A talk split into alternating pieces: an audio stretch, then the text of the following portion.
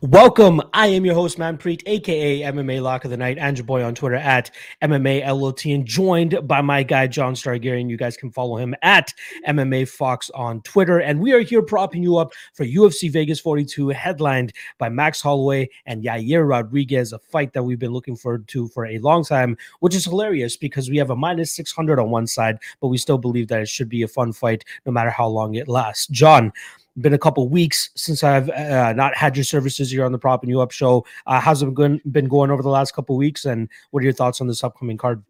Well, it's probably good for you and for everybody else watching the show that you didn't have me on last week. Otherwise, people might demand you throw me off the show. That's why I'm wearing the square hat today. You know. Oh, um, I like it. Look at that uh, reveal, guys. Look at that reveal. I love but, it. yeah, you know, other than you know the disaster that was last week, you know, it's been going well. Uh, I'm in terms of this card, you know, it, it's a weird main event in that I don't really see, you know, there are not a lot of angles for betting. You don't usually get main events on a fight night where one side is minus 700. But at the same time, it's also a fight where I think we're pretty reliable to see, you know, a really fun fight where everybody is going to be where it's just going to be a firefight, right? They're just going to throw back and forth the entire fight until someone dies. And the guy dying is probably going to be Yair, but I'm excited for it. yeah, very much looking forward to that. There are a couple other intriguing matchups throughout the card. Yeah. Only 11 fights uh, compared to like the 13, 14, and 15 we've been getting over the last couple weeks. So we should be able to rifle through this pretty easily uh, today. I do want to quickly go over the three best prop bets that all three of us had last week.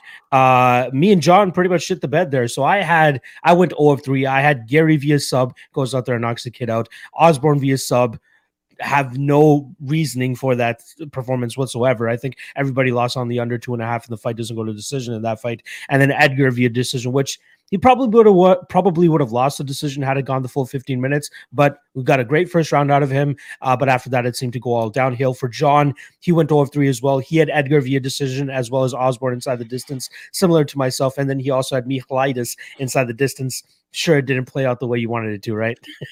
not, not, exactly. Not exactly. No. uh, thankfully, our Lord and Savior, Mr. Cody Saftik, went two and one on his plays. He only missed on Gaethje via KO, which again, that that's a bad beat considering how that fight fucking went. Uh, but he did cash on Curtis KO plus six fifty, and then he they also cashed on Burgos and Quarantillo. Fight goes to the decision. I think that was roughly around even money at that time. So, uh, great picks from uh, props from him as well. You want to add something, John? You know what the crazy thing about that card is? Is that had Edgar survived the last minute and won a decision, I would have ended up with a profit for the night. And instead, Damn. I took my worst loss of the year. Ouch. Ouch. I, I, saw that uh, picture that Andrew from Andrew Gomez oh. that's tweeted out saying anytime you guys get together, you guys have like your worst betting nights of the year. I've only lost 10 units twice in like the last two years, and both times have been me and Andrew hanging out. I don't think you guys should hang out. I'm just throwing it out there. You know, the trend is not that great when you guys hang out.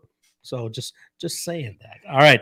Uh, let's not waste too much more time. Let's get into the this card. Uh, like I said, 11 flights late, not to mention early start time, 2 p.m. Eastern, prelim start time on Saturday. Nice and early for us East Coasters. I guess even earlier for you uh, uh, West Coasters. But uh, I love these fight night cards. Now they're finally making it a little bit earlier in the day so we can still go out in the evening and be human beings with a social life Shout out to the UFC for looking out for us. All right, 2 p.m. Eastern start time, and we're going to be kicking things off in the light heavyweight division between Kennedy Nzechukwu and Da Un Jung. In terms of odds, we're currently looking at minus 120 ish for the Korean and plus 100 for Kennedy Nzechukwu. Um, close fight. Obviously, the the odds replicate or indicate that. Uh, I, I, do lean the Jung side here. I do think he's a slightly better fighter overall. Kennedy Nzechukwu, in my opinion, is still a little bit green in certain instances. You know, he has durability. He has hard, say what you want. You know, that Carlos Ulberg fight was crazy, the back and forth nature of it. And then obviously him coming out on top in that second round. Uh, what was the the the the fight before that against uh oh sorry, it was Danilo Marques last time he actually got out of there. Then it was Carlos Ulberg. And then before that was that Darko Stosic fight, which was, you know, a, a shit show and a half to begin with. Um, good length, you know, still developing, but I feel like there could be some holes in his game that Da Un Jung should be able to go out there and uh, exploit. Uh, maybe, you know, wear on him, clinch him up against the cage, drag him to the ground if he wants to. We saw his grinding ability in that fight against William Knight. Maybe if he brings that here against Kennedy and Nzechukwu, he can find some success as well. I do lean on the Jung side, not so much for a bet in terms of a prop. Uh, I do think he could I feel like he could wear on him and possibly get him out of there. Uh, Jung by TKO is plus 550, which I think is a little bit crazy, especially considering it's a light heavyweight fight. We've seen him starch dudes in the past, so he definitely does have power in his hands if he's able to connect uh, correctly. But uh, yeah, I, I, will go with Jung inside the distance or Jung by TKO plus 550, plus 340 on those respectively. What's what are your thoughts on this specific matchup? Yeah, so this is it's kind of funny because you know Luke on my podcast, you know, he came on last night. So before I'll just back up a second. So before, you know, I went on my podcast last night, I I didn't really do that much tape on this fight because you know, I'm pretty familiar with both of their games. Just like I don't really want to get involved here. It seems like a mess that I'm not going to really want to have money on. And so I basically gave my breakdown. Luke got on late and he gave he made a pretty compelling case for Jung. So I was like, oh, you know what? That's interesting. So we got off the pod last night and I did a pretty deep dive on it on tape. The funny thing is, even though Luke's very sharp and he made a very compelling case for Jung, I actually came out of tape actually liking Kennedy a decent bit, to be honest with you. Um, now, I don't know that I'm going to play him now at like plus 100. I might. I'm not really sure. I would have played him plus 140 where he was for a while. But I guess, you know, when I'm looking at this fight, the interesting thing here is, first of all, you know, I, I, guess the memories I have of Jung striking, the most distinct ones, had been him knocking out Rodriguez, and it's like you you tend to forget about the Alvey fight because you know it ended in a draw. But you know, Jung really does not. You know, he has a nice jab, and when he does decide to throw in combination, it's pretty it's pretty nice. But he really has very bad defense on the feet. Um, anytime someone lets their hands go, you know, he drops his left hand whenever he's in the pocket, and you know, you saw Khadis early in that fight really get off against him big. And I had remembered it as Khadis, you know, not really landing much, but he actually he was landing pretty heavy and he was hitting him flush a bunch of times. Uh, you saw the same thing with the Alvey fight every time Jung would enter the pocket. And then even in his last fight against, you know, William Knight, you know, in the round three of that fight, Knight's just spamming overhand rights, and he is not doing anything to stop them from landing. They're just landing over and over again until he takes them down. Now, he won that fight from the wrestling, and that was one of the reasons I initially was like, I don't have that much interest in Kennedy. But going back and looking at it, I honestly didn't find his wrestling very impressive. It was a lot of just clinching up and then outside trips that Knight just didn't have an answer for. And then once they got to the mat, you know, Knight just didn't, he was trying to sweep him and not doing a good job working up. You know, Jung doesn't really put hooks in. And I know, you know, we saw Kennedy kind of get out grappled in his last fight, but, you know, he was getting held down because Marques was putting in a body triangle on him, right? He was taking the back, putting hooks in, throwing in a body triangle to control him. But, you know, he doesn't accept bottom position. He's going to work right away. Stosic couldn't keep him down at all. Craig really couldn't keep him down at all either. And, you know, like I mentioned, most of Jung's takedowns, they come from that, you know, clinch and outside trip. But Kennedy's actually pretty strong in that position. He does a good job humbling from underhooks, turning the position. Uh, so like I don't really see much of a grappling path from Jung and standing like yeah, I think Jung is the more technical striker for sure. You know, he's got a nicer jab, he's got a nicer offensive boxing game. But what we know from Kennedy, I mean, that Carlos Ulberg fight was fucking crazy. Uh, Ulberg landed 146 strikes in eight minutes of that fight. Like, that is fucking nuts. And if you recall, what actually gassed Ulberg out was he unloaded like a 40 strike body combination on him that Kennedy just didn't even flinch from. Like it, it, was, you know, Herb Dean's like threatening to stop the fight, and Kennedy just like, okay, puts his hands down, just starts going forward again. I'm like, what the hell is this guy made of? And so, you know, I expect Jung can have plenty of offensive success. The problem is, like I mentioned, he's poor at defense. And Kennedy himself, once he starts getting letting his hands go, he'll throw a lot too. I don't think he's a big hitter, but he'll go forward and he will throw and throw and throw. And so, like looking at the fight, I'm like, I've seen Jung back up and cover up, you know, when Khadis was going after him. I think, you know, that's probably going to happen here between the two cardio wise. I'm not saying I haven't seen much reason to suspect Jung is bad cardio, but we also haven't really seen it tested, right? Like Sam Alvey's going to give him a low volume kickboxing match. The William Knight fight, yeah, he grappled for three rounds, but like Knight was providing almost zero resistance on the mat. So it's like, how cardio taxing is that? I'm not really sure. So it's like, I trust, I think they're going to swing a lot in this fight, and I trust Kennedy's durability a bit more. I trust his cardio a bit more. Um, look, Jung's the more clean technical striker, but I think Kennedy can match him on output, and I think he's going to have opportunities to hurt him and back him up. So, like, I kind of think Kennedy should be a small favorite here. What I will say, though, in terms of props, and something that I think is pretty interesting, uh, like I mentioned, Khadis was landing heavy against him, as was Knight, and both of them hit reasonably hard. And Jung seems to have a rock solid chin. You know, Alvey hits hard too, and Jung was not getting deterred coming into the pocket. I don't think Kennedy hits as hard as Alvey does. I actually think Kennedy by decision at about plus 300 is pretty good. Um, and I also think, you know, if you want to take a little less risk in the fight, I- think fight goes the distance at even money is a pretty good look, to be honest. I don't think either guy is very likely to end this fight. To be honest, I'm probably going to play that. I think this is closer to like a 70% goes the distance kind of thing, unless Jung just gasses out. So, yeah, of course, we can depend on you to make a case for a guy like Kennedy and Nzechukwu. But of course, I, I understand it. Uh, the line is very close, and I can understand uh, arguments from both sides here. I'm going to be on the Korean side, but again, I'll, I'll likely have almost no money on this fight. Yeah. Just uh, again, very close fight. Uh, a lot of volatility, in my opinion, as well, considering the type of fu- way these guys uh, go out there and fight. All right, let's move on to the next fight. We got Mark Diakiese going up against Rafael Alves, uh, minus 185 right now on Diakiese and plus 160 on Rafael Alves. And I do like me some Diakiese in this spot. Uh, you know, he did have some pretty good potential when he came into the UFC, and then he fell on some hard times against guys like Dan Hooker and Nasrat Haqparast. Then he put together very good uh, victories over Joe Duffy and Lando Vannata. A lot of that was um, based on his newfound love for calf kicking, right? That's something that he was able to implement uh, very effectively in those fights, uh, almost render his opponents immobile. And then after that, kind of let his hands going, let his volume go because he was just a little bit more confident with the state that he had his opponents in. Uh, and then he ran into Rafael Fiziev, right? If there's anybody that knows how to check some calf kicks and make it a little bit more difficult for you to implement that type of game plan, it's a guy like Rafael Fiziev. And we obviously saw how that fight ended up playing out. Luckily for Mark Diakiese, he has uh, Rafael Alves in front of him now, who, you know, very explosive fighter. We saw what he was able to do in his UFC debut as a plus 400 underdog against a guy like Damir Ismagulov. He goes out there and, uh, you know, hurts him early in that first round, but then gets taken down and gets controlled the majority of that. Uh, and then in the third round, goes out there and has a damn good third round. You know, not a lot of people would have predicted that, especially considering what kind of style and, and gas tank we've kind of seen from him in the past. You know, he's usually good at getting his opponents out of there within the first two rounds, but if he is ever extended in his fights, he does seem to slow down a lot. Not so much in that Damir Ismagulov fight, which was a bit of a surprise to me.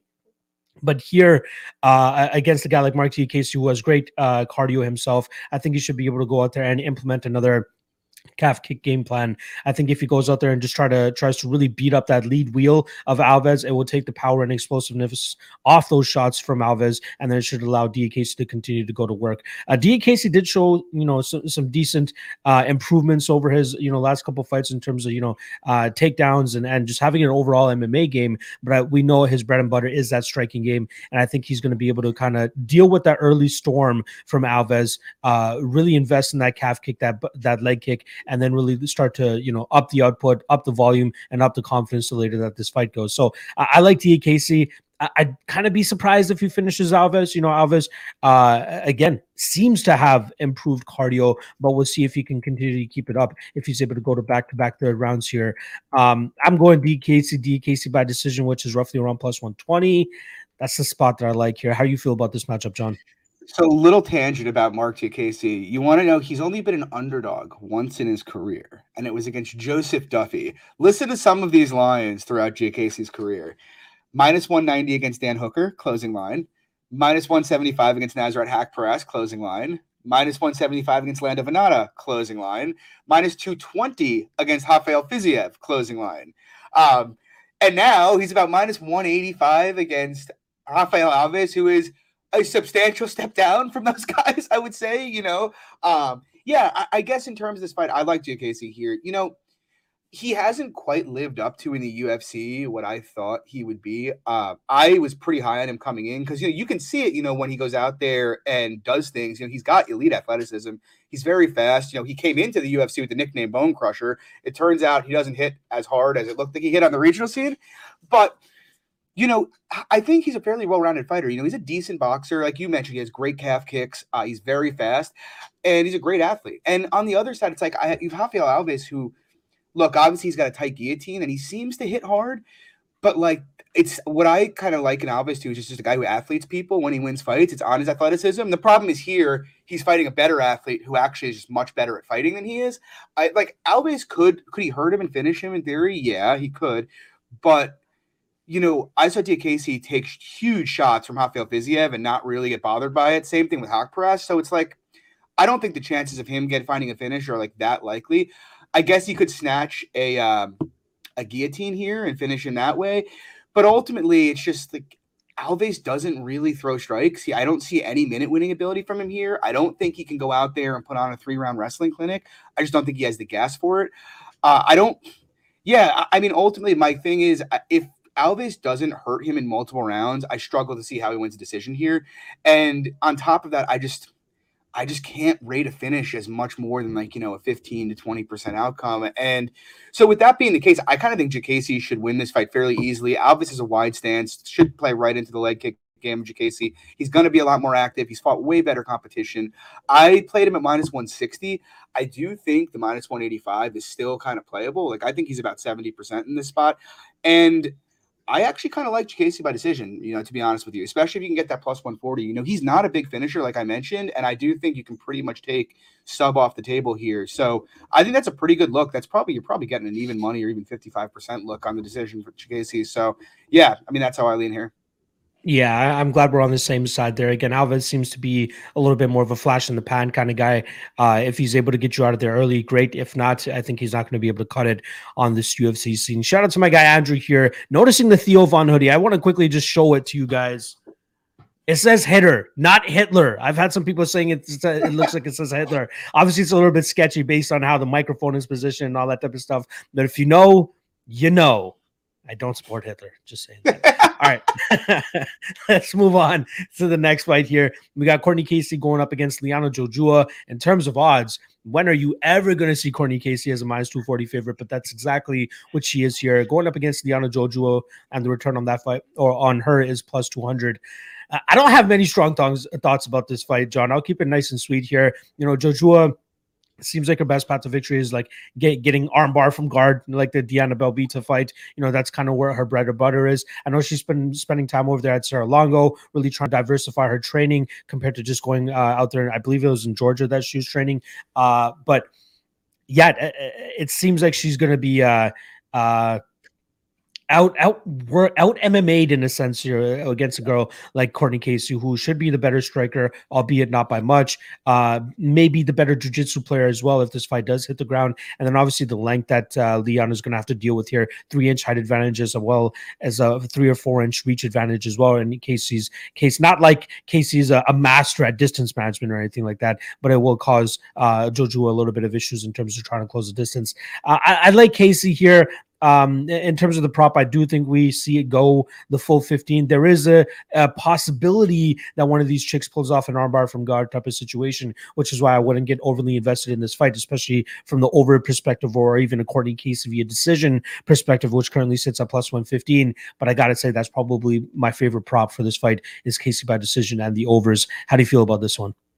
Yeah, I mean, I largely think, honestly, I think the money line could even be wider if I'm being completely honest. Uh, I mentioned last night, but if this got back down to minus 200 or even a little under, I actually might even take the stab at Courtney Casey. You know, the reason I'm not really willing to up here is just because, you know, it's the glaring, obvious hole in Courtney Casey's game that she's easy to take down and she'll play guard on the bottom. But, you know, even if that happens here, I, I don't I kind of think she's pretty likely to outscramble uh, Jojua on the ground. I do think she's the better grappler uh, and likely be fine there. And I think she's the better striker by a large amount. I mean, look at the girls that Courtney Casey's been having, you know, competitive striking matches with. You know, Jojua was not even close to that level. Um, plus, Jojua is kind of gassy too. So yeah, I kind of I think Casey handles her on the feet with relative ease. And on the mat, look, again, that's a concern. And she is training at Serra-Longo, like you mentioned. And so I would expect – if she wants to win this fight and stay in the UFC, that Jojo is going to come out here, try to dive on legs and hold her down. Um, I don't know how much success she'll have with it. I don't anticipate she'll have much. So I think Casey should really win this fight kind of however she wants. Um, what I do think is an interesting look, especially because I mentioned she's gassy. And, you know, what I will say, despite Casey's willingness to play guard, Casey's not some, you know, she is constantly looking for a finish on the mat. So it's like she hits reasonably hard for a female fighter and she's going to be looking for a finish against a girl who's quite hittable, who is a bit gassy, and who is not as good a grappler, in my opinion. I actually don't think the uh, Casey ITD is a bad look if you can get it around plus 300, plus 275. I'm not like passionate about it. I'm not really passionate about anything on this fight, but I do think, you know, the level gap here is big enough that, you know, Casey hindsight finishing this at a decent clip wouldn't really surprise me.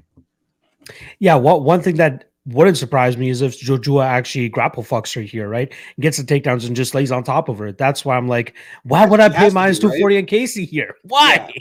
Don't do it. At least That's what she has but- to do.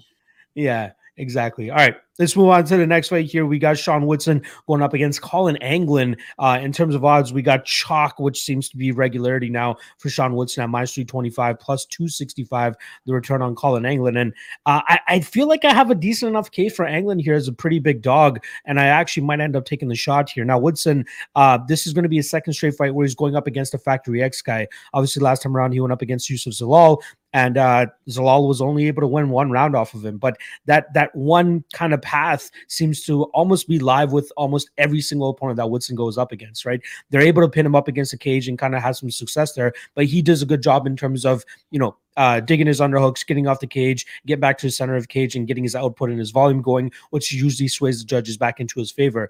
But like uh, Terrance McKinney had like three minutes of control time, three and a half minutes of control time against this guy. Uh, we saw Kyle Bochniak have four and a half minutes of control time against this guy. We saw Youssef Zalal have six and a half minutes of control time against this guy.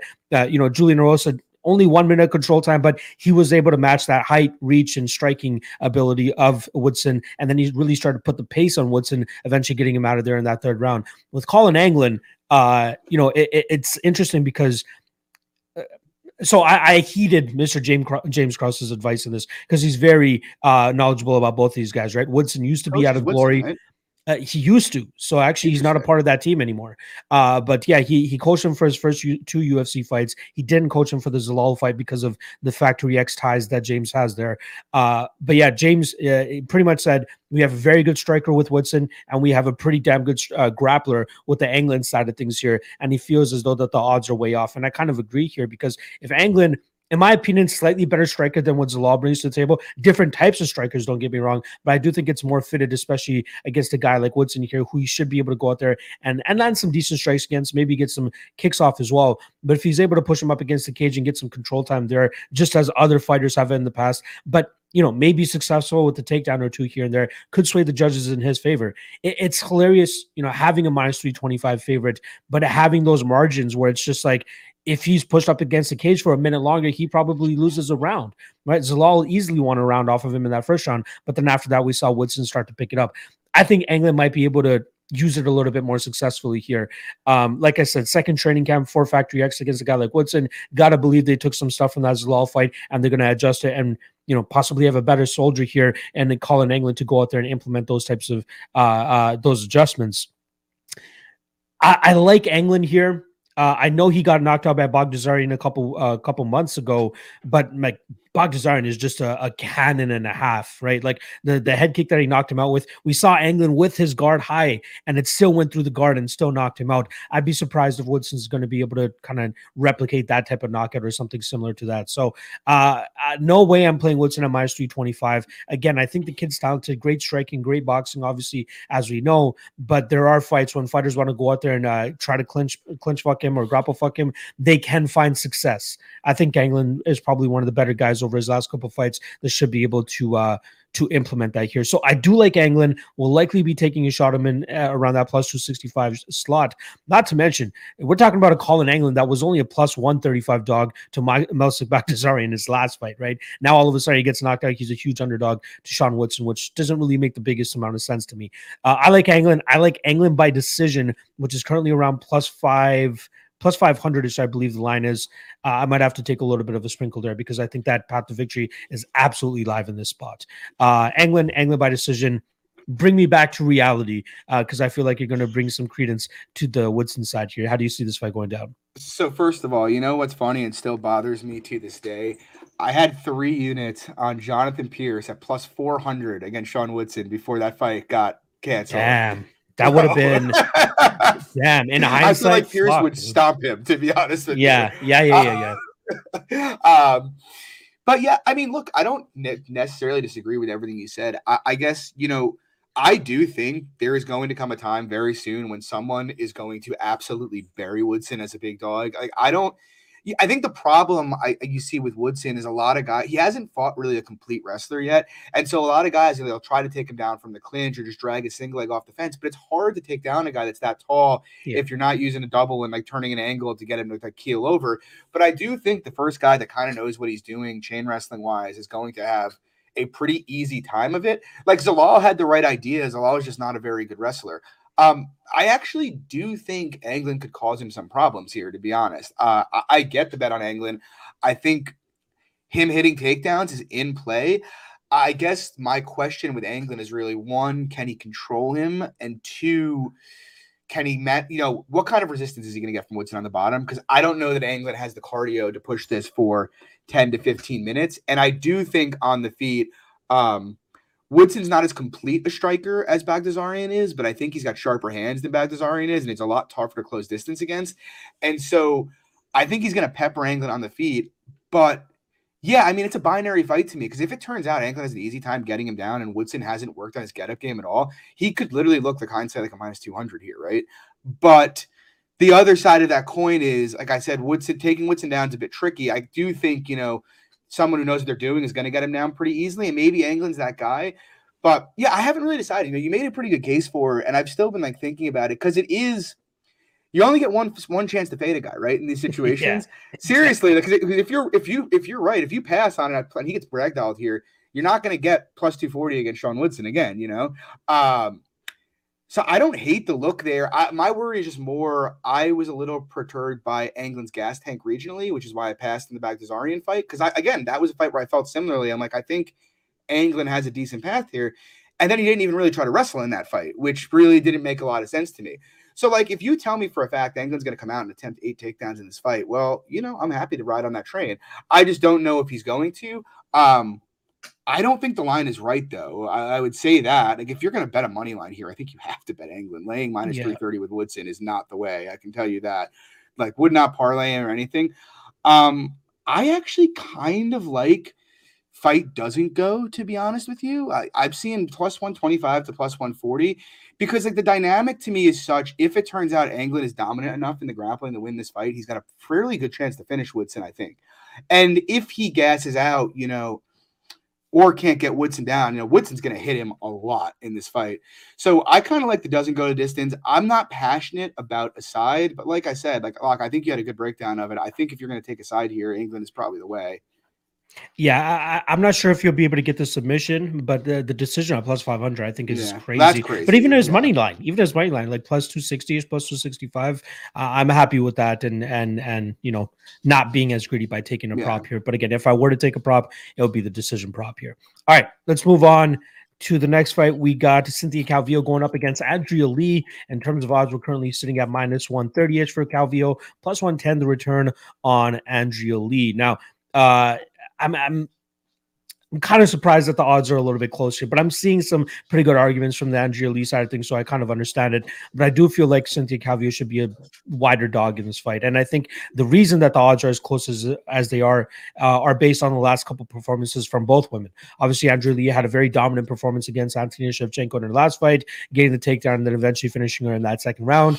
Uh, and then on the flip side for Calvillo, she goes out there and gets dusted by Jessica Andrade. But can you really blame her for that, right? Like it's fucking Jessica Andrade. You expect Andrea Lee to go out there and do that. The Katlyn Chookagian fight, another one where the odds were just very off, in my opinion, where you had Cynthia Calvillo as like a minus 250, minus 250, uh, minus 260 favorite. Uh, I cashed on Chookagian that night because I thought she was a great stylistic matchup. She moves well, her footwork's decent, she uses her range pretty well. And if Calvillo was not able to get takedowns going in that fight, I thought she was going to struggle mightily with Katlyn Chookagian from the outside. And that's exactly what happened. Uh, here against Andrea Lee, though, uh, Andrea Lee may be the better technical striker than Katlyn Chookagian, but in terms of footwork and movement, I think she struggles a little bit, especially in terms of getting out of the way of takedown attempts. And I feel as though Calvillo, you know, got to be a complete dumbass to not go out there and chase takedowns in this fight because she will likely get outstruck on the feet. But I don't think it's going to be by a huge wide margin where, you know, Lee knocks her out or something like that, or, you know, gets clear cut 10 9, 10 8 rounds or anything like that. Alfred, hey, quit it. Hey, quit it. Give me one. God damn. Uh, but yeah, uh, I do think that Calvillo will likely go out there and chase takedowns in this fight. We saw Roxanne Modafferi obviously very successful with that against Andrea Lee. She timed them perfectly, right? Kind of got uh, Andrea Lee to kind of accept that it could potentially be a striking matchup. And then we see uh, Roxanne go out there and, and land beautiful counter takedowns. And I think we could see that here from Calvillo as well. Calvillo has pretty much, I believe, in eight out of 10 fights, has landed at least one takedown in her fights. Uh, and then on the flip side for Andrea Lee, I think she's given up a takedown in every single one of her fights except her last run against Anthony Shevchenko. So that is a bit of a concern, in my opinion, if you're backing the, the Andrea Lee side here. So I do think we'll see Calvillo chase some takedowns, get this fight to the ground. And then on the ground, I think Calvillo is probably the best BJJ artist that Andrea Lee has gone up against inside the UFC. You know, say what you want about Roxanne Modafferi and her top pressure and her top control, but in terms of overall jiu-jitsu, I feel like Calvillo is going to be the best that Lee has fought up until this point. Will Calvillo be able to submit her? Maybe I'm not 100 percent sure. I'd rather go with the, the safer route here and take her by by uh, decision, which I think is currently sitting around plus 150. But even that money line, man, around that, I, I got in personally uh, at minus 109. Shout out to Coolbet on uh, in terms of being super slow to adjust their lines. I was able to hop on that line for two units myself. Love that spot here for for Calvillo. Uh, but again, for for props, which is what you guys are here for, Calvillo by sub plus 625 is not too shabby. Uh, but Calvillo by decision, I think, is how she gets it done, which is plus 140 in the spot. How do you feel about this matchup? Yeah, so I think I give a bit more credence to the Lee side, to be honest with you. Um, you know, my view on it is kind of first of all, I bet Calvillo against Jessica Andrade, which was um, hilariously awful in hindsight. But you know, that fight was only five weeks ago. You know, it was not very long ago, and you know, it's a pretty quick turnaround for Cynthia. I, I guess my question is, it's like is Cynthia going to come out and proactively grapple? It's like she's done it so few times in her career. Like that's such a concern for me. Uh, and if she does, it's like, what do we think? You know how how long is she likely to control Lee for? Because like Lee, I know I know the optics of the Roxy fight are really bad, but like she's been, you know, she got taken down five times on Montana De La Rosa, and she massively out controlled De La Rosa, who again I would say Calvillo has a better top game than De La Rosa, but De La Rosa's top game is not bad. And you know, she was had not much trouble getting up. No one she's really had much trouble getting up against except Roxy. And if you look at when she did have trouble in that fight, it was kind of late when she was pretty tired in it. Um, I'm not saying Calvillo can't take her down in controller. It's certainly in play. I, I just think you know, Lee's a much bigger girl than she is. I think she's got a five inch reach advantage. She's two or three inches taller than her. Like Lee's a real 125er, whereas I'm still a bit skeptical that Calvillo is. You know, one of the reasons I liked her against Andrade. I was just like, you know, there is some size parity here with her, and I thought maybe you know she might be able to drag her down in the fight, even though she didn't try to. And in terms of this, so it's like, yes, would I be shocked if Calvillo goes out there and just top times her? Not really, I guess. But I kind of think Lee's defensive grappling is maybe getting a bit too much shit. You know, she fought Ashlee Evans Smith, who went two for 10 on takedowns against her, college wrestler. Montana De La Rosa, high school wrestling background, went five for 12, but, you know, again, couldn't really hold her down. Uh, Calder, we got her down three times, couldn't really control her. When Murphy couldn't control her. She's actually, believe it or not, for someone who's been taken down like 12 times in the UFC, she's actually out controlled her opponents in the UFC. Uh, I don't expect her to out control Lee, but I do think her being able to keep this on the feet or work back up is something that I think is likely. And I do favor Lee standing uh, pretty significantly. And, and, that's also part of it because Lee's going to go forward. And what I don't like when Calvillo gets in tight, her wrestling is really good. The problem for me is like once she starts getting hit, like you saw it in the in the Chookagian fight, she should have been able to take Ch- Katlyn Chookagian down. But as soon as she stopped getting comfortable in the pocket, you could see the entries were coming from about a mile away. And like that's kind of what I worry about, especially since Lee is gonna go forward here. Um, I think this fight's around evens, to be honest, in my own head. What I like prop wise, though, I do like um, Lee by decision is plus 200. I don't really think she has my, like, I'm very confident she's not subbing Calvillo. And has Lee hurt anybody in the UFC? Like I don't like not from memory. Yeah, not from memory. And then like on the other side of that too, if you wanted to get if you have one of the books that offers it, I'm seeing Calvillo no scorecards on Dimes has it right now at minus 120. I'm sure DraftKings will open that up. That's pretty good too because I think Calvillo no scorecards.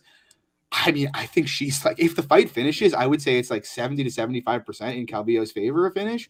I know that sounds like crazy high, but I, I just kind of struggle to see Lee finishing this fight, to be honest with you. So I like Lee by decision. And if you have access to that no scorecards on Calvillo, I like that quite a bit as well. Yeah, I love those props as well. And yeah, I, I do think that uh, I think where we differ is, and I think you see this as well, uh, is when Calvillo does get her to the ground. I do think that she'll have success in terms of controlling there. Again, in my opinion, the best BJJ practitioner uh, at the perfect time of the career matching up against each other here. I think that Calvillo should be able to go out there and, and, get some control time and possibly a submission as well. So I'm very much looking forward to playing out to this. I, I honestly expected more people to be on the Calvillo side, uh, but but but again, when, once everybody does their research and stuff, they, they come up with their own conclusions, and I can completely understand the the Lee side here. I think we're in agreement in terms of how it will play out if either side were to win this fight, right? Yeah, and it's one of the, I think it's actually one of the better fights on the card, to be honest. Like it's not something that like pops off on like a normal card, but like you look yeah. at this card, it's a reason, reasonably high level fight for uh yeah. female for WMMA fight, right? Um, and look at the fights around it. I, I actually am looking forward to this quite a bit. Yes, sir. All right, let's move on to the prelim headliner now. Uh, we got Thiago Moises going up against Joel Alvarez. In terms of odds, we got minus 250 on uh, Moises and plus 210 on Joel Alvarez. And as soon as this fight was announced, I felt as though I needed to play Thiago Moises. But as handicappers and predictors and guys in our positions, we can't just blind bet spots. So I obviously jumped into tape here, and it still came out pretty impressed on the other side, right? Thiago Moises is definitely making improvements uh, from a fight to fight basis. Not to mention his last fight, Islam Makhachev. Let's just call that shit a mulligan nobody's going to have a good performance against Makhachev, right? Great performance here against Alexander Hernandez, outstriking Hernandez on the feet, not really even having to use his jiu-jitsu much at all in that fight, which is what I thought he would have needed to win that fight. However, uh, he really put a beating on Alexander in that fight with beautiful striking, combinations, good footwork, all that type of stuff. So he's definitely improving. Again, only 26 years old and has an amazing resume of fighters he's already gone up against. Uh, and now you you throw Joel Alvarez into that fucking pool of fighters. Uh, you got to believe that Joel is probably you know at the bottom uh, of the barrel here compared to the rest of the competition he's been going up against.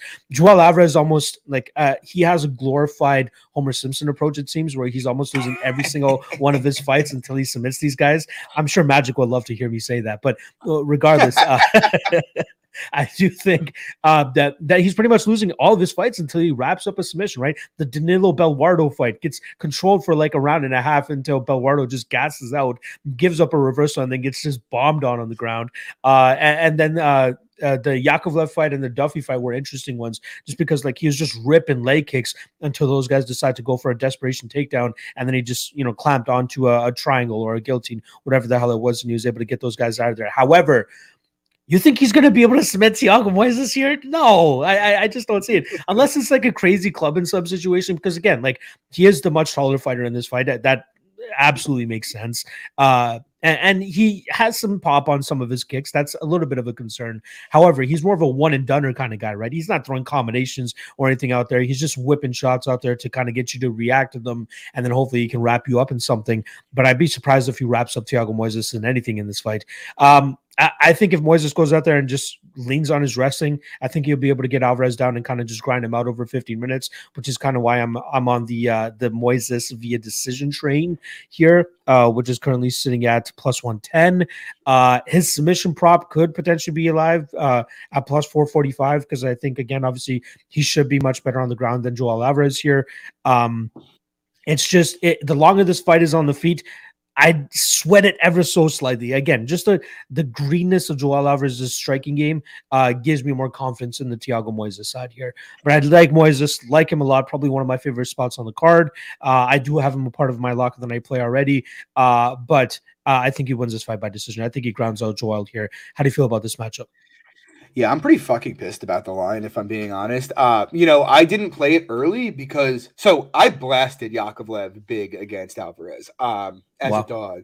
I remember before that fight, I was just like, Alvarez has no way to win this fight that's not an armbar. I'm like, you're telling there's no way an armbar is going to happen from bottom here. You know, Yakovlev's way too experienced. And Then t- two minutes into the fight, he's armbar and fight's over.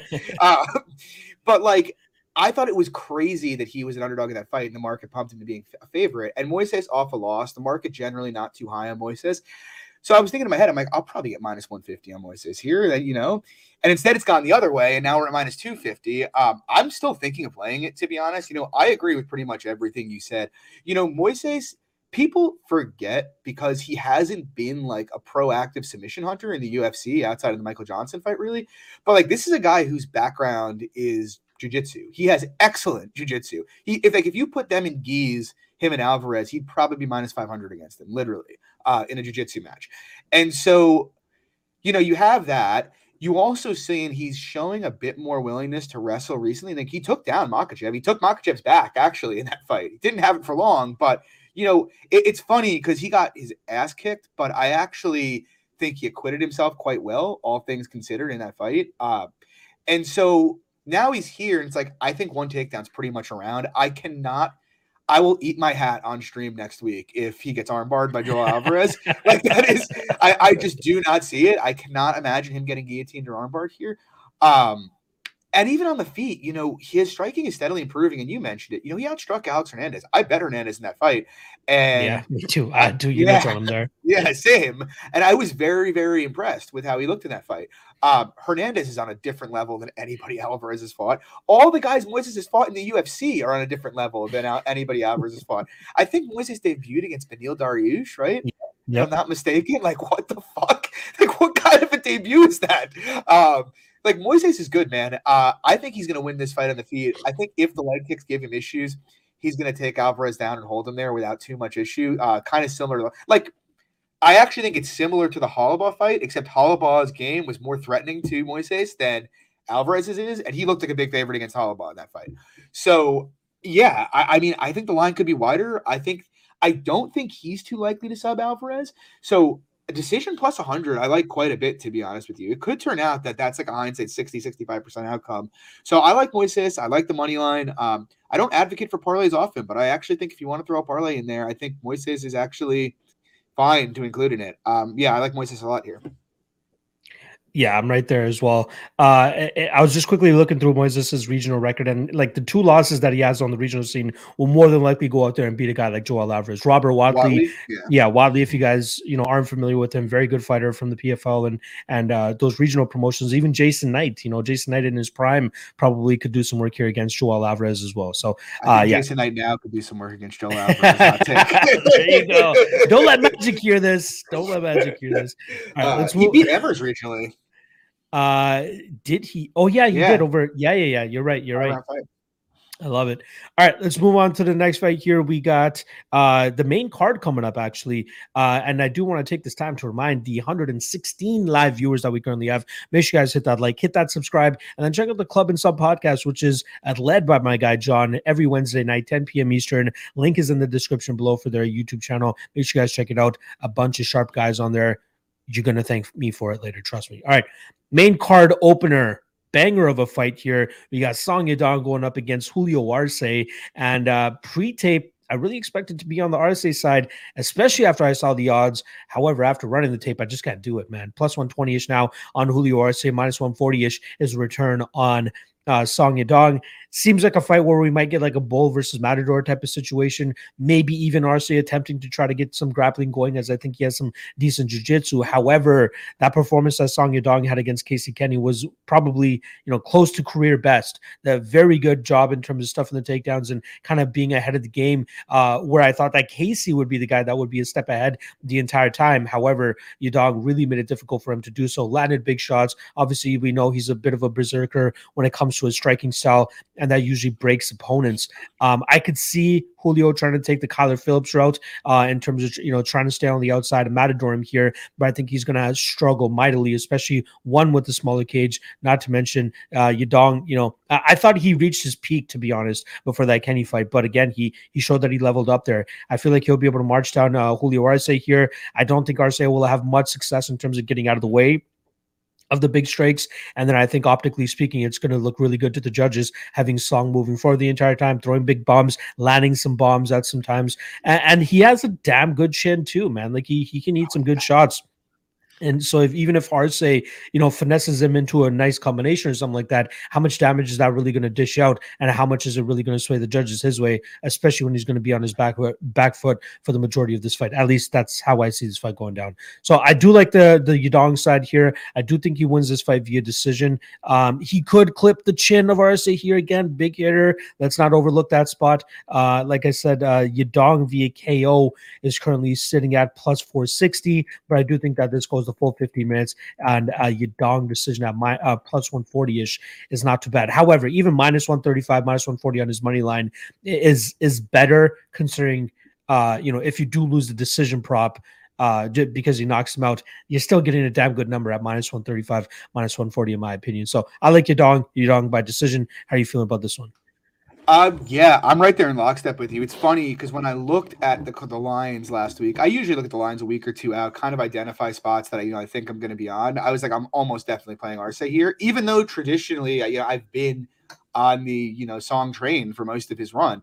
Um, but like I had recalled like Arce being more of an outfighter and a guy who's going to stick and move more. But like I don't know why I thought that. I guess just he hasn't been very active but that's not really his game. You know, he kind of likes to draw people into exchanges, you know, in the pocket and just kind of use his like slick boxing.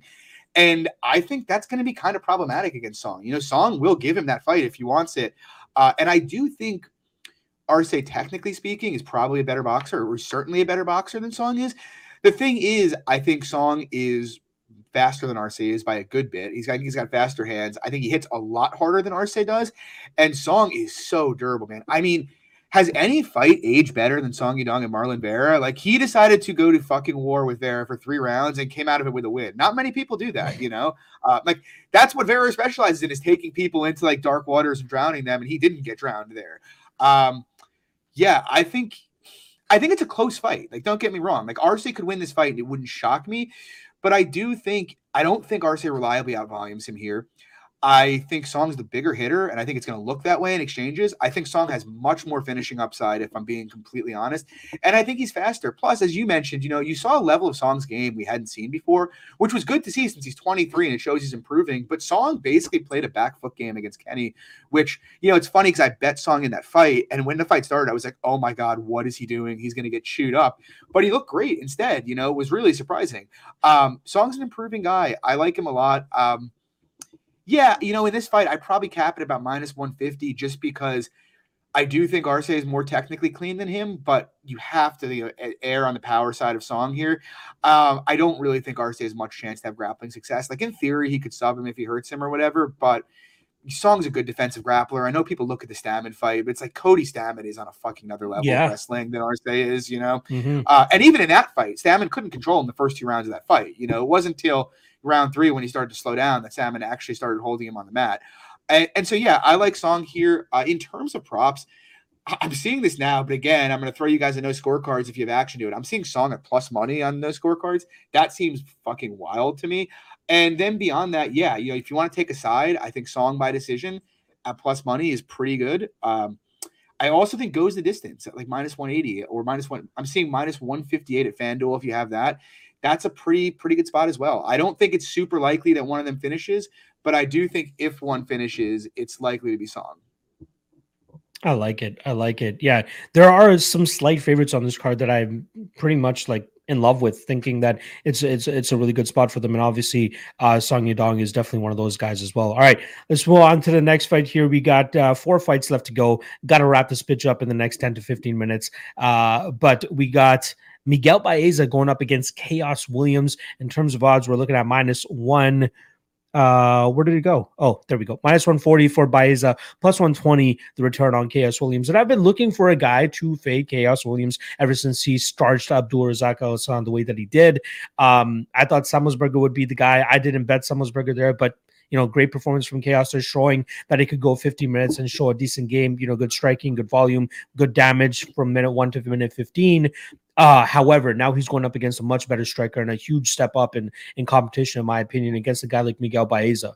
Um, I really want to pull the trigger on Baeza, to be honest. However, it, it, the the ability for Khaos to land a bomb on his opponents is insane, and the amount of power that he carries is is uh, ridiculous as well. This is almost like the epitome of a, a KO or bust type of fight for Khaos, though, because if he doesn't get Baeza out there, you know he's going to get his lead leg chewed up, and I think even if Baeza goes out there and tries to get this takedowns here, his BJJ is going to be much more than anything Khaos has experienced to this point. And I think that uh, a submission here for Baez is very, very live. Um, specifically like his submission prop is sitting around plus 600 which i think is a little bit crazy because i think they're miles apart on the ground here and, and i think baeza can absolutely get the fight here. Uh could be a betting uh, live betting opportunity as well. You know if khaos does have success in that first round and baeza is just kind of you know just just biding his time you know maybe throwing out a couple calf kicks and leg kicks to try to slow down khaos and you know open up a little bit more later in the fight. So I would definitely keep an eye on this uh, on the live betting line. If you can get by Baeza plus money going into the second round, I think it, there's a very good shot that he wins the second and third rounds here. Uh, but yeah, I like Baeza here. Again, I, I just need to get over my fear of you know those guys that can just end your night with one punch. Derrick Lewis, Khaos Williams, those are the main guys that come to mind here. So fading them is always a bit of a uh, of a, a scary task to do here. Baeza, rightful favorite. Think he gets the job done. I like Baeza by sub plus 600. That's a prop that I'll likely be sprinkling here. So, yeah, official prediction will likely be Baeza's second round sub. Uh, and I'll be taking that submission plot plus 600. How do you see this one going down? Yeah, oh god, it's a weird fight because I I actually agree with you in the grappling completely, and I think if Baeza is smart, he's going to come out here and just dive on legs from minute one. Yeah. Uh, I think there's a huge gap there. Now, it's possible Khaos has gotten better since the last time we saw him grapple, but I do think if Baeza wants to take him down and dominate him there, he can. Uh, and so that's why I can't play Khaos. Because to be honest with you, I actually think the striking is pretty interesting in this fight. You know, I think Baeza has better tools striking wise. You know, obviously he's got those calf kicks which are lethal. He has good power. But I think he does a lot of stuff on the feet that Khaos can take and can exploit pretty massively. You know, Khaos is he's technically a mess, but his process to striking is actually pretty good. You know, it tends to be just a counter blitz type style where it's like he waits for you to go and then he blitzes forward. And what bothers me with Baeza is his response to guys going countering him is to either step into the pocket with a leg kick or to just back up straight with a high guard. And I kind of think both of those things could be problematic if Khaos is going forward because he doesn't really move his head off the center line. He tends to use the guard, and that's going to means he's going to be there to get clipped by Khaos if he throws around the guard there. And if he steps in on a leg kick, he is begging to be countered here. And I don't want to say Baeza has a weak chin. I don't think that Brown obviously hits hard, but we've seen him hurt before. So, and we also saw that, you know, when he's been put on the back foot, in particular on the Ponzinibbio fight, as soon as Ponzinibbio realized he wasn't going to get countered if he went forward, he just stayed in his face and just took over the fight. And so I think on the feet, I honestly, like I said, I think Baeza's got better tools, but I think Khaos has the tools to win this fight standing. I'm not saying I would like favor him drastically or anything, but I think it's very close standing, and I think the KO is very live. But again, I mean, with the grappling upside of being a potential minus 500 for path for Baeza, it's like you can't bet Khaos Williams here, right? You know, I I think I think Baeza should grapple. I don't trust him to. If I did, I would be on him at this number. What I do like in this fight, so I like that Baeza subline too, to be honest, because again, if he grapples, that might look like a hindsight 40% outcome, right? You know, it might just turn out that one takedown is a fight for him. Um, so plus 600 seems kind of crazy to me. What I do like though, I think the under two and a half at like minus 130, minus 140 is a pretty good look. Look, on the feet, Khaos is going to have a chance to finish this fight. And like, it's not like Baeza doesn't crack either. Like, Khaos is there to be hit. He seems durable, but he can get cracked. Um, but I think he can finish standing. And I think Baeza can finish on the mat fairly easily. So I like the under here. Um, and I like Baeza by submission you know what? I, I, can't believe I didn't even think about the under two and a half for this fight. That that is a damn good look. Yeah, uh, under two and a half. Yeah, that that is a damn good look. I can't believe I didn't even think about that. Yeah, fuck. You you thank you, John. That that's why I love doing these shows because like there are sometimes where like a total or a prop or something will slip my mind, and I love chopping it up with you, Cody, and obviously anybody who I have on the Ultimate Wayne show to bring those to my attention. But yeah, that's a damn good look in my opinion. So definitely finishing upside for both guys here, and to get it around minus one twenty, minus one thirty, I don't think is a bad look either. So um yeah, I, I, like your case for khaos here, man. The guy, the guy could definitely crack and, and, get that dub, but I'd rather take that under two and a half because if this fight hits the mat, man, I think it's going to be I think it could be one way traffic here. I, I really like Baeza on the ground.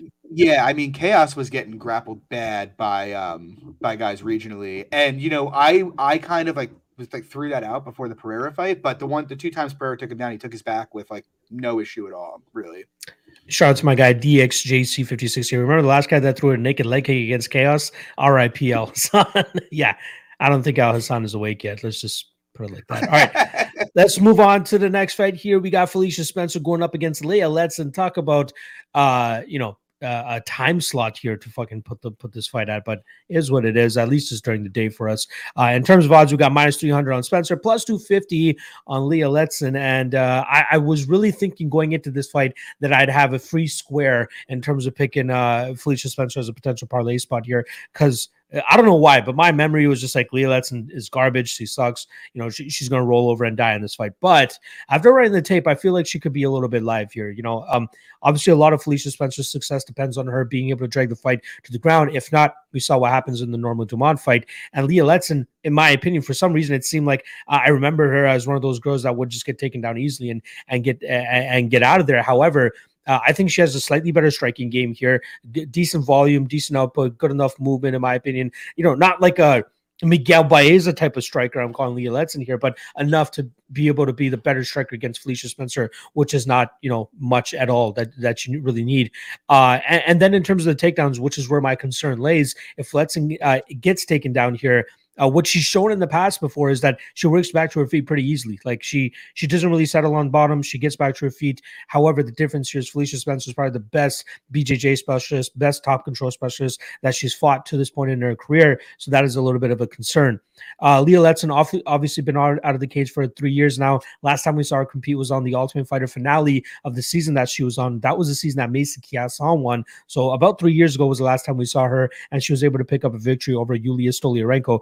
Since then, she had to deal with a plethora of uh, health issues. Uh, uh, her thyroid was off or something like that. Her mitochondria was off. Like she couldn't even like cut weight properly or anything like that. It was uh, her body was a complete mess. Luckily, she was able to find a specialist. They've been able to fix things, and just by skimming through her IG page, man, she's in much better shape than we've ever seen her in the past. Like she always used to have a little bit of flab, a little bit of meat on her, but here now she looks, you know, she looks in tremendous shape compared to what we've been seeing before. So I'm very interested to see what kind of fighter we're going to be getting this time. Uh, last thing I'll say before I swing it on over to you, John, the the Norma Dumont fight, and you're kind of somebody that brought this up to my attention as well, where like it didn't look like Felicia went for any takedowns in the fight, but like I feel as though if you if you watch that fight, you'll see that there are entry attempts from Felicia Spencer, yeah. but Norma does a really good job in terms of kind of shucking those attempts off, digging the underhooks before the clinch is fully engaged, and then kind of redirecting her back to the cage while uh, uh Norma Dumont reclaims the center of the cage. So it's not like Felicia didn't try to take her down. She did, but Norma Dumont had a great game plan in terms of nullifying that. Hopefully, Leah Letson is able to kind of implement something similar. Again, not really high hopes here, especially considering she's a plus 250 underdog, but taking her to by decision, which I think is now sitting at plus 400. Uh, Letson by decision, actually plus 385, plus 420, depending on where you're looking at not too bad of a stab, right? Is she going to finish Felicia Spencer? More than likely not, because we saw 25 minutes of Amanda Nunes versus Felicia Spencer. We saw 15 minutes of Felicia Spencer against Cris Cyborg. Leah Letson's not going to be the person to, to finish her here. So I think her best way to win is decision. Uh, and, and I might have to take a little bit of a sprinkle, man. Again, if Felicia can't get her down, or sorry, if if she does get her down but can't keep her down, I think the standing is going to favor uh, uh, uh, Letson here, and she could make it much much closer than the odds indicate here. So I don't at all think that Felicia Spencer is a free square here at minus three hundred. I think proceed with caution. I think Letson is live. My prediction is that Felicia will get the takedown and get that TKO or that submission, um, just because this is the best fighter, like I said, that Letson has faced when it comes to the BJJ realm. But if she's not, Letson's going to make this time close, and that decision prop is very interesting. So, uh, prediction is Spencer. Bet will likely be Letson by decision. How do you see this one? Yeah, I, anytime you see Felicia Felicia Spencer minus three thirty against a warm body, you kind of do a double take. Uh, yeah, it's just you know, look, I don't rate Spencer particularly highly. The one thing I'll say about her is, I do think her top game is excellent uh, you know, when it when she can get fights there, you know, Spencer on top's got nasty jiu-jitsu and nasty ground and pound. The problem is she's a terrible wrestler. Like you touched on it, and you're right. She didn't get credited with any takedown against Vince Dumont, but you're right. You know, she tried to set up entries, but she's just a bad wrestler. And you know, when she gets to the clinch, if she can't just like drag you down, like just muscle you down to the mat, she doesn't really have a plan to. Like she's not going to come off a body lock to a single or anything like that. She's not doing anything really creative in there. Uh, I will say like you touched on it a bit, but like this is a different level of grappling than Letson's ever seen. And I kind of think, even though I think Letson will try to scramble up, I think there's a strong possibility that if she ends up on her back, it's just going to be bad news. You know, you, you see this all the time when someone takes this kind of a step up in level of grappling. But I also, you know, I don't think the Spencer takedowns are necessarily a given. I expect she'll get them, but like, I agree. If she doesn't, I can't favor like against anybody who's going to throw decent volume. It's just tough for me to fa- favor Spencer. You know, she's so hittable her striking itself is just really awkward and poor. You know, it's coming from all kinds of weird angles. She's not generating any real power behind it at all. And so, yeah, I mean, I kind of favor Letson on the feet as well. I- am not going to play a money line just because, again, it- it's like if it turns out Spencer can get takedowns easily, you know, she might look like a huge favorite in hindsight.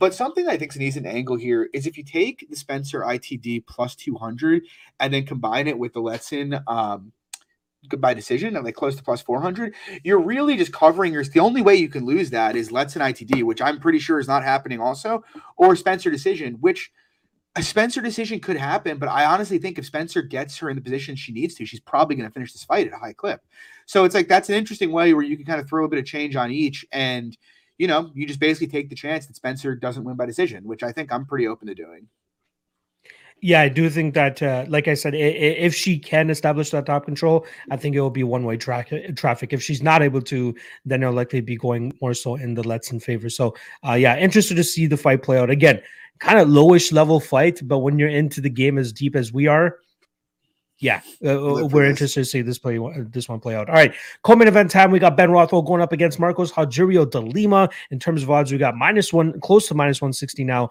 for Ben Rothwell. Plus one forty is to return on de Lima. Uh, I do like the Rothwell side of things here. I know he's forty years old. I know he gives up leg kicks. I know de Lima is a, a banshee in that first round. He can definitely get him out of there. But if he thinks he's going to go in there and do the same thing that he did to Maurice Greene, the same thing that he did against Adam Wieczorek, I don't think it's going to be that easy. I think we'll see more resistance resistance from Rothwell here. I think he'll be able to keep this fight standing. And then from there, I think eventually Rogerio de Lima will break and we'll see Ben Rothwell go out there and get that finish, whether it's a, a choke off a desperation takedown or just a, you know, when, when Ben Rothwell turns it on, he could definitely put it on you. And I do think he has the knockout power, uh, especially against a guy like de Lima who, you know, will have cardio issues once he starts to stretch stress. Obviously, he looked great in the in the Maurice Greene fight where you're getting close to 14 minutes of control time. So obviously, you're not going to be able to uh, be go out there and gas out. But you are going to gas out when you're not getting the takedowns, when you're stressing out on the feet, when you're on your back foot. And I think that's what Ben Rothwell will be able to do here if he's able to survive that first round. So possible live betting opportunity. Wait for the ending of the first round. Hit Ben Rothwell at possible plus money or even pre-fight, Ben Rothwell inside the distance is a spot that I'm very much liking here at plus 160-ish. I think he gets Lima out of there at a pretty good clip. So I like Rothwell, Rothwell inside the distance. How are you seeing this one? Yeah, I'm on the other side. I actually bet de Lima very small, um, just because look, the potential for de Lima mental collapse and finish is always very, very high with him. But I, I guess my view is I think de Lima is a fairly underrated heavyweight. You know, we remember the moments of his collapses the, the most just because it's happened so many times. But you know, the guy's actually a very good striker. You know, it's an, a weird style of striking, but he's super effective. He's got great leg kicks. He's very fast. He's very powerful, and he's actually not that easy to hit on the feet. Um, on top of which, it's like I get the Rothwell volume argument, and he could try to volume him up, but my experience, it's very hard to get volume off a guy who is stinging you every time you come in. And so I kind of think Lima's style is probably going to suppress some of that volume a bit. Uh, and the other side is it's like Rothwell has looked really bad since he came back from suspension. He looked okay against Ivanov, but he hasn't really looked great since then. You know, you look at the OSP fight, he pretty much gassed out there and almost got finished by OSP at heavyweight, who is t- tragic. Uh, you know, the Tybura fight, he looked good for a round and then horribly gassed out in that fight and got dominated the last two rounds. And so it's like Ben, like three years ago, I would have felt is pretty reliable to out cardio de Lima here. Uh, in this fight, I'm not really as sure about that. Um, look, I have the obvious concerns that if de Lima ends up on his back, you know, he's going to get forearm choke or something. But you know, but the thing is, it's like Rothwell. He's going to get tickled is, to submission. Right, right, right, right. like Rothwell's jiu-jitsu, though, it's almost all front chokes. You know. Yeah. Um, he's not really a guy who is like going into the guard, passing your guard, setting up arm, arm triangles and shit. Like yeah, that. yeah. Could you um, imagine? Yeah, and on the other side, I actually do think if de Lima can hit takedowns here, he can probably hold Rothwell down as well. So I think it's an interesting fight. Um, look, I could never bet him big against Ben here, but I do think, you know, de Lima's a bit longer, younger. I think he's more explosive and more dangerous at this point. And I kind of think unless Rothwell can kind of drain him in the clinch, I'm not sure Rothwell is going to get off the kind of volume required to gas Lima out in this fight. Um, but again, I'm not like super passionate about it. I understand the Rothwell arguments. And like I said, I do think, you know, there's a decent chance Rothwell's going to make him face adversity and he's going to collapse again. So like I have one unit on de Lima. In terms of props, I uh, it's another one where I like the under here. To be honest, uh, I like the under two and a half. It's about minus one fifty. Like if it's going the distance, I mean, it would be weird to go to the distance. It, it means it probably looks like the Maurice Greene fight, but I agree with you. I don't think that happens because I don't think Rothwell on top of the Lima. If Rothwell's on top of the Lima for significant time, I think he's finishing it, in my opinion. Um, and on the other side of things, I don't expect de Lima to get those kind of takedowns on Rothwell. And so I think they're probably going to swing. de Lima's a huge hitter, and Rothwell can still crack a bit too. So I think the opportunities for a finish will be there. Uh, in terms of, you know, other stabs here, I think a shot. If you can have one of the books that has Rothwell sub over plus 400, I think that's that's decent. I think Lima KO one is also a decent look. You know, you're going to get a plus 500 there, and I'd say even though I'm on Lima, I do think it is probably the majority of his win equity is going to come early in this fight. So yeah, Rothwell one, Lima one, under. Those are the sides that I like here. I like it. I like it. Again, we are on opposite sides here in terms of the money line, but I definitely understand your argument. Uh, but hopefully Big Ben is able to go out there and do what Big Ben does and gives us a little nice little dance in the uh, aftermath as well. All right, uh, getting us to the main event. Uh, let's just quickly uh, get the, uh, the the the housekeeping stuff out of the way. Shout out to the 130 live viewers here. Make sure you guys hit that like, hit that subscribe, and then show my guy John some love as well. Uh, the Club and Sub podcast is the podcast he he hosts every Wednesday night, 10 p.m. Eastern. Him, Luke from Sparring with Reality Betting, Danny Legs, and our guy C as well. Make sure you guys go check them out Wednesday nights, 10 p.m. Eastern. Link to the YouTube channel is in the description below, so make sure you guys check it out. John, Max Holloway, Yair Rodriguez minus 650 for the blessed one and plus 475 the return on Yair Rodriguez here. Now, you know, it, it, seems like one of those fights where Max Holloway should be able to go out there and do what Max Holloway does. Uh, you know, I I give Yair two rounds to possibly pull off some sort of Hail Mary KO type of shit. You know, I know people are going to be like, oh, look at the Korean zombie fight. He was able to get him out of there in the last second. But like pacing and and the activity in that fight is nowhere near what I think we're going to be seeing here from the Holloway fight. We almost saw it in the the Jeremy Stephens fight, right? Three round fight where Jeremy Stephens was close to 10 8ing Yair Rodriguez in that third round because Yair was just gassing out uh, because he was, you know, he was having difficulty dealing with the pace and pressure that yeah. Jeremy was putting on him, keeping him on his back foot, moving forward, leg kicks, all that type of shit. Now imagine that times infinity here with Max Holloway, who's going to be staying in Yair's face, you know, pushing him on his back foot the entire time. Can Yair pull off a Hail Mary KO? Absolutely just given his unorthodox nature and some of the power that he has in his kicks, legs, punches, elbows, all that shit, he could find that chin of Holloway. But Holloway never been knocked out yet, right? Like he's taken so much goddamn damage, but he still does not crack. He doesn't show any signs of of being even close to finished, uh, which is crazy. Um, I, I, like Holloway here. Uh, I, I parlayed him at minus 500 is what I got, to be honest. Uh, I parlayed him with uh, Thiago Moises at minus 238. I believe it was minus 140 is where the odds I got on that. Uh, if you want to play it from a pops perspective, you know, shout out to FanDuel, shout out to DraftKings. Uh, playing that round four or five decision is probably the best way to go and get the most bang for your buck on Max Holloway. Uh, I'm going to be playing the round props as well. Like, I, I don't know if I'll do round three. I think it'll take at least 15 minutes for him to, you know, find, get the reads on Yair and then really start to open up and, and get that output going. I think around four or around five, he'll probably get him out of there though. So uh, like Holloway, like Holloway inside the distance and Holloway late. If you are liking Yair, Yair, like I said, uh, by KO is probably the best way to go about it, which is plus 900, plus 1100, depending on the spot size you're looking at. So not too bad of a hedge opportunity if you're overexposed on Max Holloway in, in this position. But I do like uh, Holloway, and I think he goes out there and gets the dang job done. I will say this before I turn over to you, John. I did have a small bet on Calvin Kattar back in January against Max Holloway, and I'm sure a lot of people are like, this guy has absolutely no idea what the fuck he's talking about. Before that fight, and even now, I do think that Calvin Kattar is the better technical striker But Max Holloway just has that God mode in MMA where he can just put that volume and that pressure on you, and he will overwhelm you and then eventually break you, like we saw in that Kattar fight. So I don't regret the Kattar shot, given what we knew pre-fight. Uh, but now after this, you know, that was a performance of a lifetime for Max Holloway last time around. Uh, maybe he sees and replicates that here again, against Yair again. But I think Max wins. Max uh, round three, uh, four or five decision best prop here. How do you like this one? Yeah, I was actually on Max big against Kattar in that fight. Um, I love Max Holloway. You know, I'm a Yeah. huge Max Holloway fan, but I feel like the MMA gods are like laughing at me right now and just trying to dangle like a carrot in front of my face with this line pumping up to like minus 800 in spots. You know, it's just like, because like I, Max is an incredible boxer. He's ungrappleable. And in addition to the insane output, he's also a chin bully. Like the guy just doesn't seem to be able to be hurt. Like he'll, he is just not afraid to get hit and go forward. And so it's like I, I keep looking at it, it's getting wider, and I'm like, man, Yair Rodriguez is fucking good, man. Like, should it really be this wide? And like, probably not. But also, I, I'm not, you know, I'm not really dying to jump into the value trap. If you get what I'm saying, you know, to go like, I think he's going to kill Yair personally. I think he is going to. I think early in this fight, Yair may give him. You know, maybe the first round or two will be competitive, but I do think it's only a matter of time until Holloway kind of takes over this fight. Um, something I will say about the cardio guy here is I think it's being a little underrated just because I mean the Stephens fight happened, but he also like threw about a million strikes trying to finish Stephens in round two of that fight before he gassed.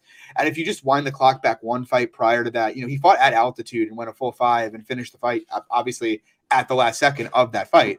Um, so like I do think his cardio is probably okay, but again, probably okay against you know maybe the guy with the best cardio in MMA history, you know. So it, it's just like I think the line is probably a little wide, but it's like the margins here are so thin because it's like what rate, what chance do you put a Yair finish on Max? Like I almost think you have to give Yair like a 15 percentage chance to finish like anybody he fights just because Yair is dangerous and you know he'll probably have a moment or two over the course of five with Max, but also you know Dustin couldn't get Max out of there, and he wobbled him bad three times in that fight. You know, Max is fought. yeah, that's the hitters than- closest. I think that's the closest we've ever seen him to get finished. Honestly, It wasn't that close. That's the thing, Yeah. right? You know, he like he Dustin hurt him, but you know, it it was like he hurt him, and two seconds later, Max was back going forward again like, each time.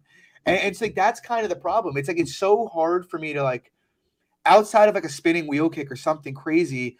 It's so hard for me to draw up, you know, the way Yair wins this fight by KO. You know, it can happen. I do think it's live, and I don't want to, you know, discount that possibility. And I don't think, you know, I might throw like 50 bucks or 25 bucks on Yair KO plus 1100 just because, you know, I do think that's the majority of his win equity. And I think, like I said, you got to give him a 10 to 15% chance to finish anybody he fights pretty much.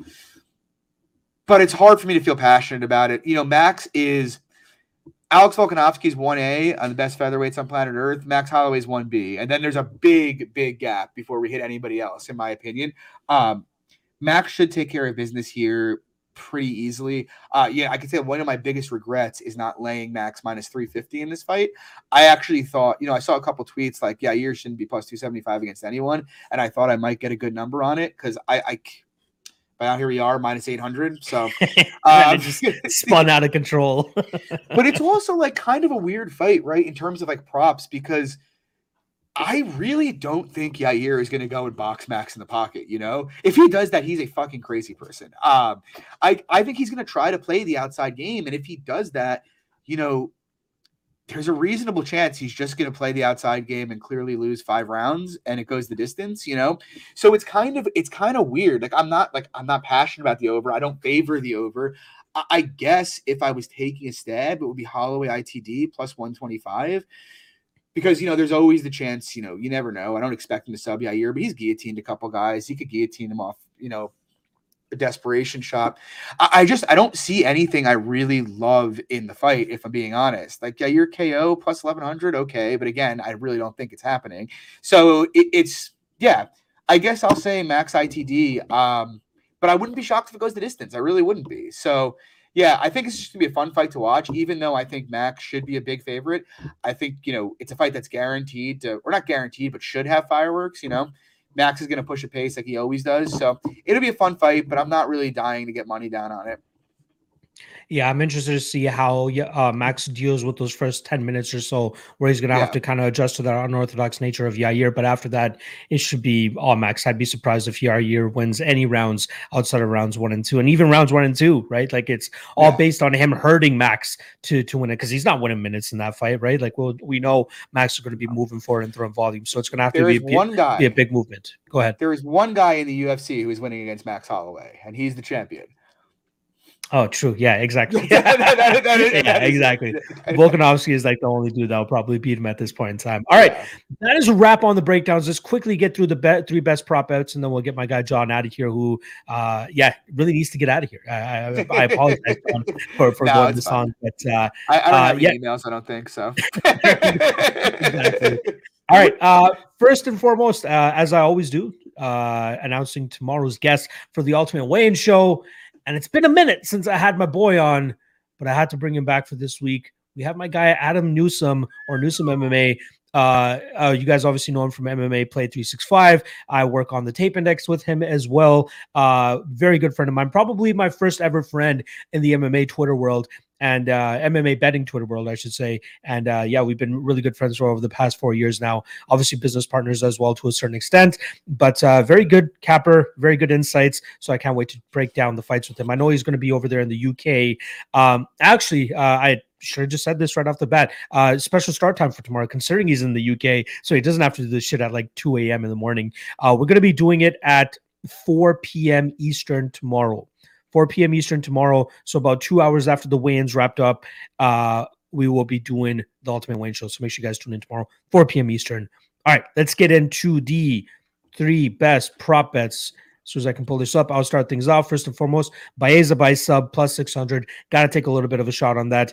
Uh, I will actually preface the three best prop bets by saying this. I think John even said it before we went live. A little bit sketchy for for prop bets, to be honest. We got to really dig for some spots here. So I'm going to be hammering or or frying away on some of these long shot parlays, but I do think they have some good chances of hitting Baeza by sub. Again, if he knows what's best for him, dive for legs immediately, try to get this fight to the ground, and then use a jiu-jitsu game, which is far superior to what Khaos Williams, excuse me, brings to the table. Secondly, I got Rothwell inside the distance, plus 160. I think he survives early against uh, de Lima and then gets him out of there probably in the second or third round, maybe off of a desperation takedown, sinks in his uh, ten, five finger choke, whatever the hell he calls it, or something like that, or even just uh, puts that uh, that Ben Rothwell power on him. And we know, again, if de Lima, things aren't going his way, the guy starts to slow down. And I feel like Ben Rothwell is the perfect hammer to the nail that is de Lima tom- this, uh, tomorrow night. Lastly, uh, Collin Anglin by decision plus 535. Got to take a little bit of a shot on that just because of, you know, the margin of error in Sean Woodson's fight are so fucking slim, especially considering if you get one more minute of control time or something against him, you could easily edge out a round. Uh, and I trust Anglin to be able to go out there and do something like that. So, uh, some crazy long shot props for you guys on my end, as you guys are used to. Hopefully, we can cash at least one of these so we can profit on the props here. John, you're up next, brother. Well, I like yours better than mine now. But first up, we got we got Marc Diakiese by decision. Uh, I'm on Diakiese on the money line, but I don't think he's going to finish. I like the decision side. I don't really see how he loses minutes in this fight. Uh, I think decision's probably closer to a 55% outcome than you know the implied 43% that it is. So Diakiese by decision. Next up, we got Thiago Moises via decision as well. I don't think Alvarez presents a ton of issues for Moises, and I think if Moises takes the path of least resistance, it's likely going to be a grappling pace path. And I just don't think a Moises submission is very likely here. So Moises by decision plus 110, I think that's a great number.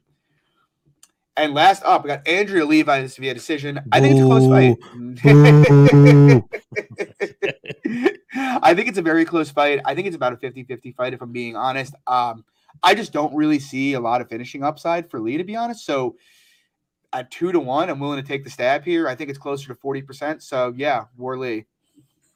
All right, there you guys go. Unfortunately, I don't have Cody's prop bets, but I'll be sure to retweet it whenever he tweets them out.